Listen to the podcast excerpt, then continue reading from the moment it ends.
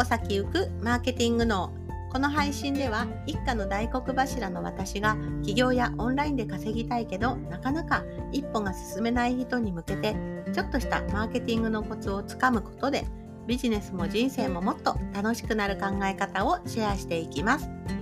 こんにちは下坂恵理子です。今日はいかがお過ごしでしょうか？今日から我が子はたちはですね。本当にお盆休みに入りました。の息子もお休みです。というか今日あれですね。あ海の日なんですね。あ海の日でした。はい。海とか行きましたか？なんか今年海行きたかったんですけど結構ねなんか溺れる事故とかもあったりしてまあちょっと我が家まだ小さい子供が小さいのでねちょっとうん行ってないですけれどもまあいろいろね暑すぎたりもしますよね。はい。ぜぜひ気をつけていきたいと思います。はい。さあ、今日はですね、昨日に引き続き、怒りっぽい人のマインドフルネスっていうことをお話ししようと思います。で以前私ね、子育て支援をしていた時に、よく相談を受けたのが、怒っちゃうんです、みたいなこう相談を受けました。ママからですね。怒っちゃうんです。ね、よくありますよね。なんか子供がね、まあ、どうしても言う、まあ、言うことを聞かない。まあ、子供は3歳ぐらいまではどうしても言うこと聞かないんですけれども、そういう時にですね、ついつい怒ってしまったりとか、まあ、問題になってるね、手が出てしまうとか、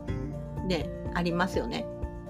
で、私自身ですね、まあ、もともとまあもしかしてこれ聞いていらっしゃる方はですね、まあちょっと私の性格分かってきたかなっていう思うかもしれませんが、私は怒らないんですね。怒らないです。で、これはいつからだろうみたいな。うん、まあ私が子供の頃はもちろんね、母とかに歯向か歯向かったりとか怒ったりとかもしましたけど、まあ、怒るって何だろうって考えた時に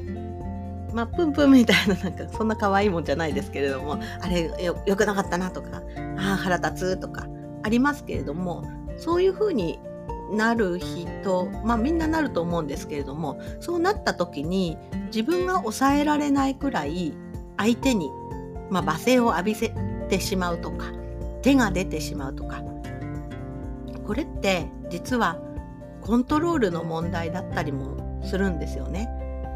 で私は、えっと、以前ブラック企業にいた時にすごく、うん、不機嫌な人不機嫌な不機嫌な方と一緒に仕事をしていたことがあって非常につらかったです。でその不機嫌な方っていうのは私には八つ当たりめっちゃするんですけども課長とかちょっと自分より上の人、まあ、課長部長とかそういう人には八つ当たりししないんですよね。で私その時不機嫌。不機嫌なんだっけ不機嫌な人って何でだろうっていうふうに思って検索をしたら不機嫌は甘えだって書いてありました。甘え。まあね本人はもしかして辛いとかどうしても当たってしまうのかもしれないんですけども。なんかコントロールできてるわけですね。私には当たるけど課長には当たらないわけですから。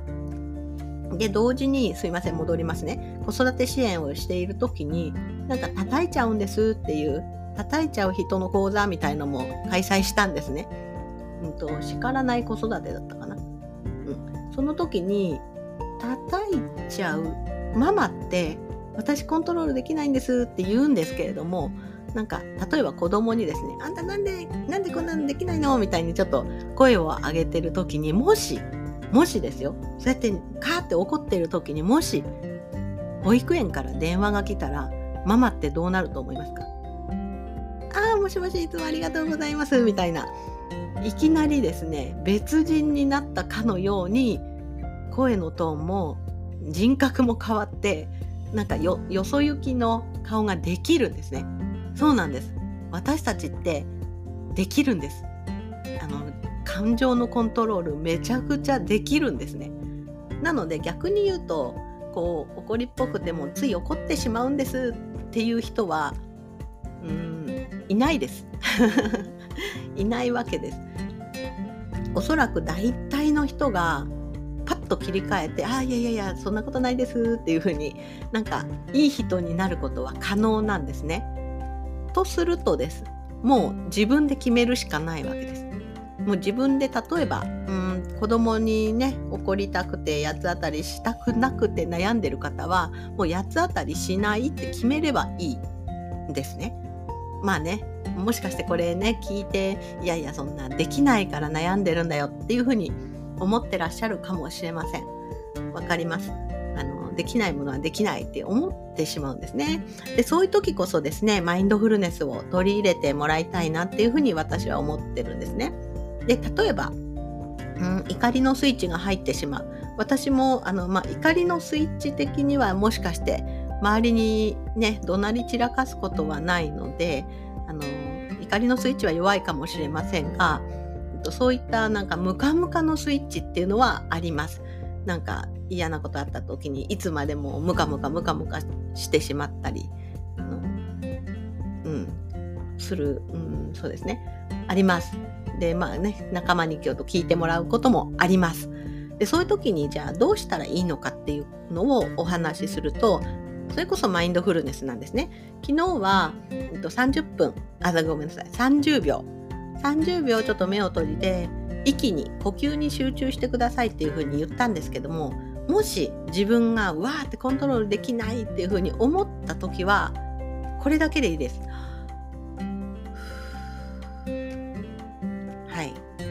息を吸って3秒吐くこれだけでいいんですね。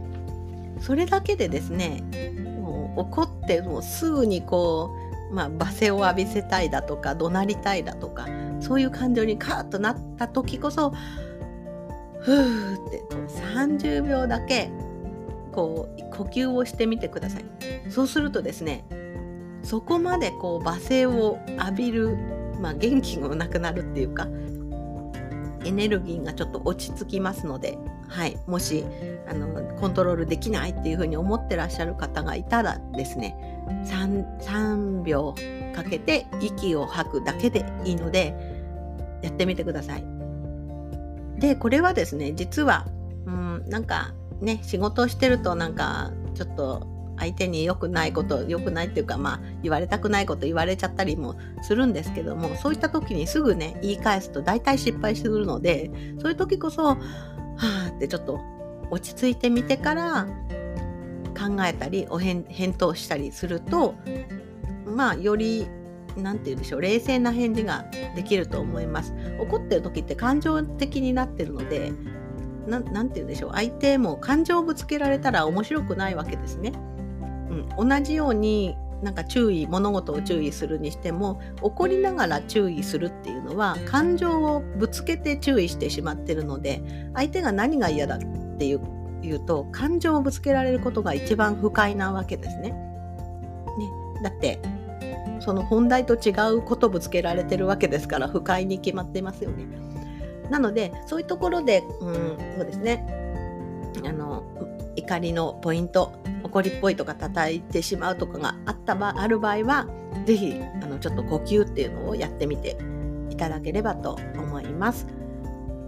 ねあのまあ、これをちょっと突き詰めるとマインドフルネスになりますが本当マインドフルネスっていうのは